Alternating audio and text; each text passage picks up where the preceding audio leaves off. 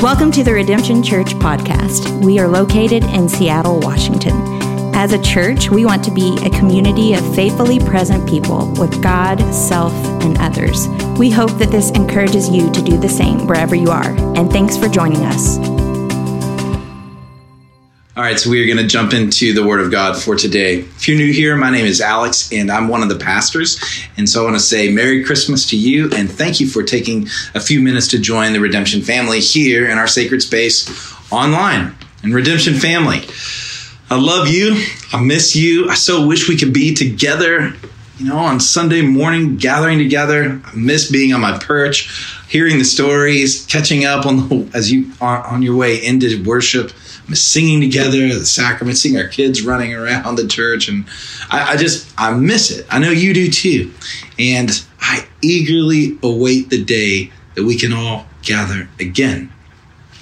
Uh, in the meantime, I'm also really, really grateful for the technology that we have, for the team that we have that puts in a lot of hard hours in order to create this experience for us. And so, yeah, I love you and I miss you. So let's jump in to uh, continuing our series called Whistling in the Dark. And Whistling in the Dark is a title from one of my favorite authors, Frederick Buechner. One of his books is called Whistling in the Dark. I was rereading it this year and thought, that title is exactly what it feels like to be a believer, a follower of Jesus in 2020, especially here in the Advent season. We're the people who whistle in the dark, and the songs we're whistling about are peace and hope and joy and love. And as we do, we're hanging each of those songs on the hook of Isaiah chapter 9, verse 2. Listen to what the prophet Isaiah writes The people who walked in darkness have seen a great light. Those who dwelt in a land of deep darkness, on them has light shone. It's felt dark this year, to say the least. Commenting on the darkness of 2020 is basically like commenting on the air, the atmosphere. It's, all around us. We know it has been dark. It's been so challenging. And then to introduce peace like last week talking about hope feels almost obnoxious. Like, really? We're going to talk about peace? This year has been a year. We've missed out on a lot of traditional peace. There's been racial injustice, economic fallout. We've had personal relationship problems in our own lives, like, you know, and even down to physical health issues for many people. And pandemic and on and on. Kids on Zoom for school. As we just kind of keep listing it, it's like, yeah, there's not been a lot of peace. It's been quite challenging. In fact, I think this is either the ninth or tenth time I tried to preach this sermon. I'm not kidding. I tried on Wednesday, I tried on Thursday, and now here I am in the studio on Friday morning trying again sometimes we'd have a technology thing, but most of the time it's I would get somewhere in the sermon and it was just so cloudy. And so, uh, it's just icing on the cake. But when we think about peace, how do we get it? What is it? How do we keep it?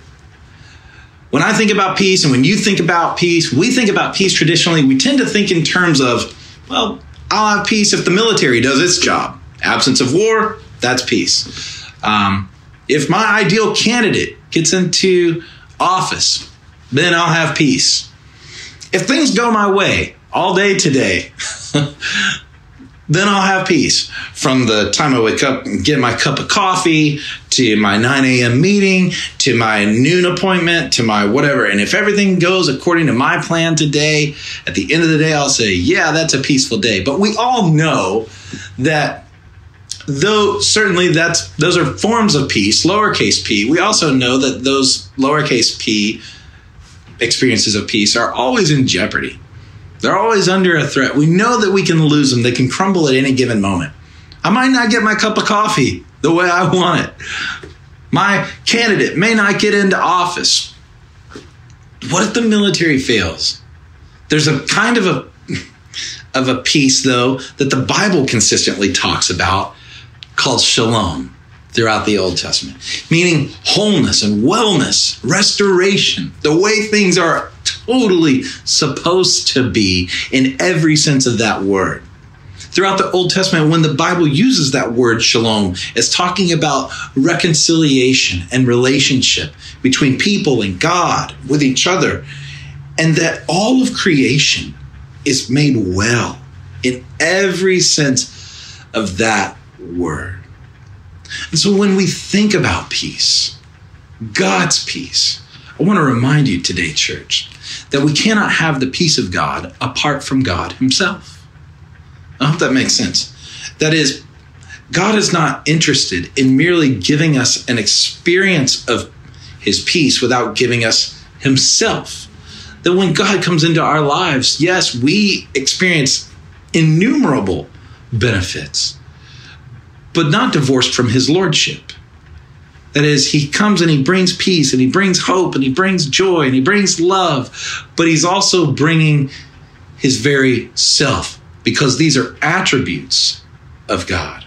And God is interested in not just giving you his attributes to experience, he's interested in giving you his presence, his person, the Lord Jesus, through the person and the work of the Holy Spirit.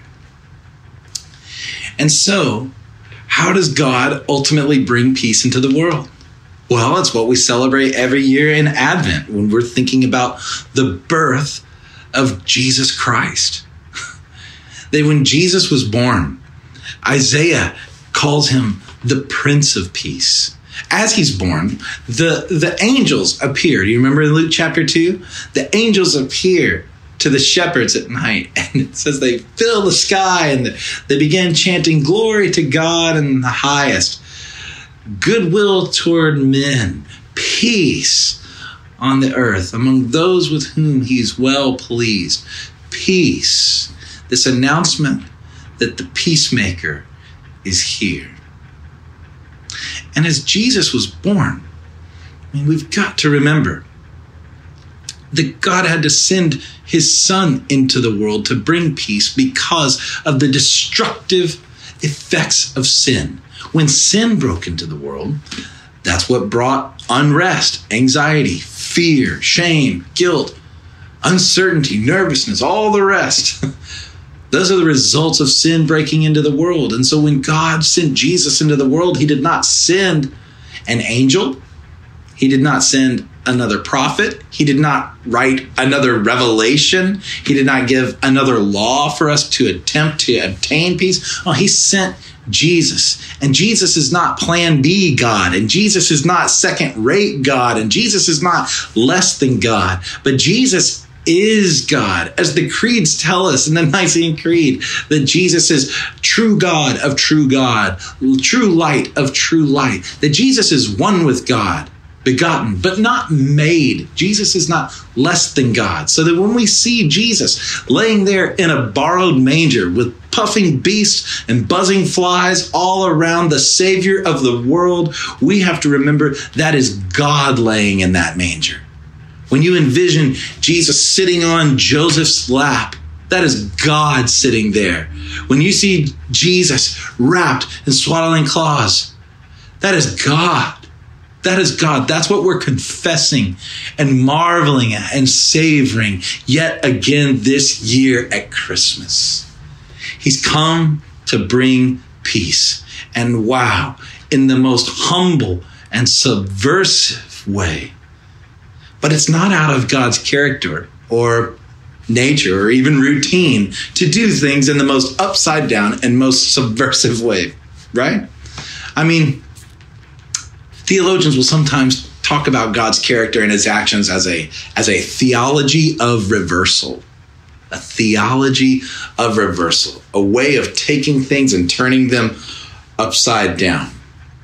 So for example, in Deuteronomy 7, God is speaking through Moses, and he says, I didn't choose you, Israel, not because you were great or strong or mighty or all the rest. I chose you because you were the smallest. That's a theology of reversal. Shouldn't have God chosen the strong and the mighty? But he chose the weak. When you think uh, in Genesis 27, Jacob and Esau, the older will serve the younger. That's a theology of reversal. When you think about um, Moses, an ex murderer on the run out in the desert, murderers don't liberate people, do they? Well, in God's economy, when He gets involved, yeah, yeah, it ends up being that. That's a theology of reversal. David, he was the youngest, the weakest. he was bringing nothing to the table. And who was anointed? David to become king of Israel. That's a theology of reversal. When Jesus taught about giving, he said that there was a person who gave a million dollars. And then there's this one woman, all she had was two pennies, and she gave two pennies. And then he asked, Who gave more? And ends up being the woman that gave two pennies. That's the person. That's that's a theology of reversal. You've heard it said, you know, when someone slaps you, hit them back, but I say to you, turn the other cheek. Uh, you've heard it said, take up the sword, but I say, pray for those who persecute you. This is a theology of reversal, you see? I think First Corinthians chapter 1 where where uh, paul is writing and he says uh, not many of you were wise or noble or strong right? But, but god chose the weak things of the world to shame the strong. That's a again that's a theology of reversal. So of course when we get to Advent, when we open Matthew's gospel and Luke's gospel and we see the birth of Jesus, of course he's being born to two peasant teenagers, born through the Virgin Mary. Of course he's being born in a borrowed stable. Of course he's doing it completely upside down. What a humble God.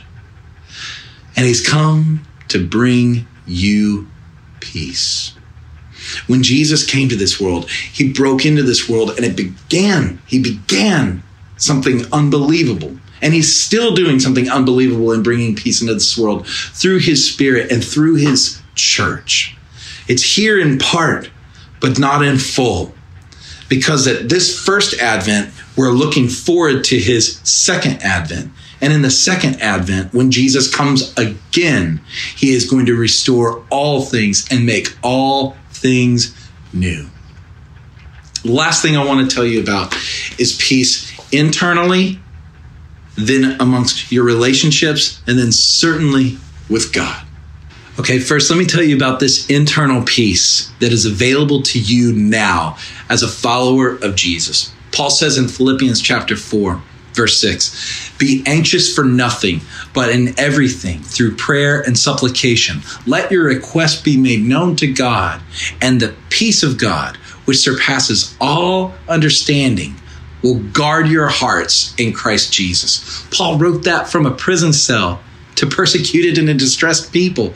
And he's saying, I'm laying my anxieties down at the feet of Jesus, the things that have me down in this darkness right now. I'm submitting those to Jesus, but I'm not just laying them down in a generic fashion. No, I'm doing it by prayer and supplication, and I'm going to give God thanks. And as I do these things, the peace of God that transcends, that surpasses my understanding is made available to me by the gift of the Holy Spirit. He is guarding your heart the same way I'm being guarded in this prison cell. God is going to guard your heart with peace. Church, if you're struggling with that in this dark year, as I have, remember, remind yourself, practice again the sacred discipline of sitting still and yielding that which has you distraught to God and ask again, Jesus, Prince of Peace, would you give me your peace again today? But not only is our peace something that we ha- experience with God internally, it's also something that we practice externally, horizontally, as peacemakers in the world. Let me read to you from Ephesians chapter 2. We covered this verse back in the summer, uh, but it's important to see once again the fruit of the gospel is not something merely that we practice internally, but it works its way out externally day by day. Listen to this Ephesians 2, verse 13. But now in Christ Jesus, you who were once far off have been brought near by the blood of Christ. For he himself is our peace, who has made us both one and has broken down in his flesh the dividing wall of hostility. This is the this is where we're going to find real peace is in the flesh and blood of Jesus. As Jesus gave his life, he brought us into the family of God. We Gentiles who were once far off, he brought us in not by our good works, as he says earlier in Ephesians 2, but it is by grace and through faith we've been saved. He has now brought us in. And in bringing us in, and as we recognize the mercy and grace and the kindness of God in reconciling us to Himself, we then are empowered and equipped with that vision of God to then demolish walls that stand between ourselves and others, to be the peacemakers. The peace of God is not merely internal, but it is also something external. The last thing I want to remind you of is this is that you have peace with God. As, as, as Paul writes over in Colossians. Listen to this. Colossians chapter 1 says this, speaking about Jesus. Jesus is before all things, and in him all things hold together. And he is the head of the body, the church. He is the beginning the firstborn from the dead, that in everything he might be preeminent. For in him all the fullness of God was pleased to dwell. That's who's laying in the manger. The fullness of God pleased to dwell. And through him to reconcile to himself all things, whether on earth or in heaven, making peace by the blood of his cross. So do you see that in these scenarios that we cannot have peace on our own through white knuckling it and grinding it out, but rather we receive peace. We are the recipients of God's peace through the blood of Jesus. You see, as we behold Jesus at Advent, we are reminded that he God did not merely send Jesus to come down as an example and show us a few ways in how to live, but Jesus also died as our substitute.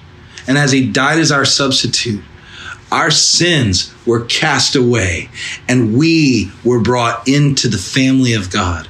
And so it's with that in mind today that we request from God God, fill us again with your peace. Make us peacemakers in this world.